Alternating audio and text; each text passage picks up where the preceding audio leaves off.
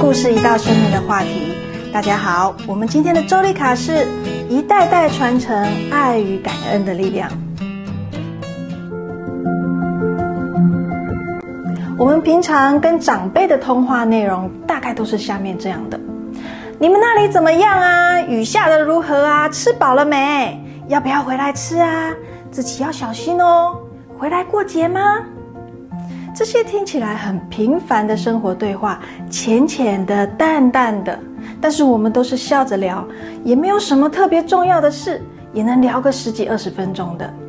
大家都各自在自己的生活圈里爱着对方。柴米油盐酱醋茶，就是长辈们对我们的爱的语言。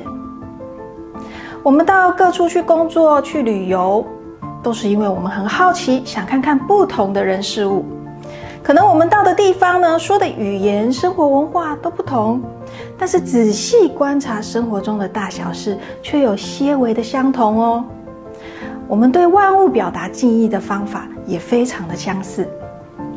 我们会用一代一代传承下来的方式，或者是自己习惯的生活仪式，来表达我们对万物的感谢。尽管各地各民族的做法不同，但是心意却是一样的哦。吃饭的时候，我们会谢饭、祷告，一起喊开动，或者会等到家人全部都到齐的时候再开饭。进出家门的时候，我们会喊着“我出门喽，我回来了”。我们会彼此说早安、晚安，吃饱了没？睡好了吗？甚至拥抱、亲亲等等，这些生活的问候。这些习惯与重复的语言、肢体跟眼神等等，都是我们在表达自己对身边人事物的爱与感恩哦。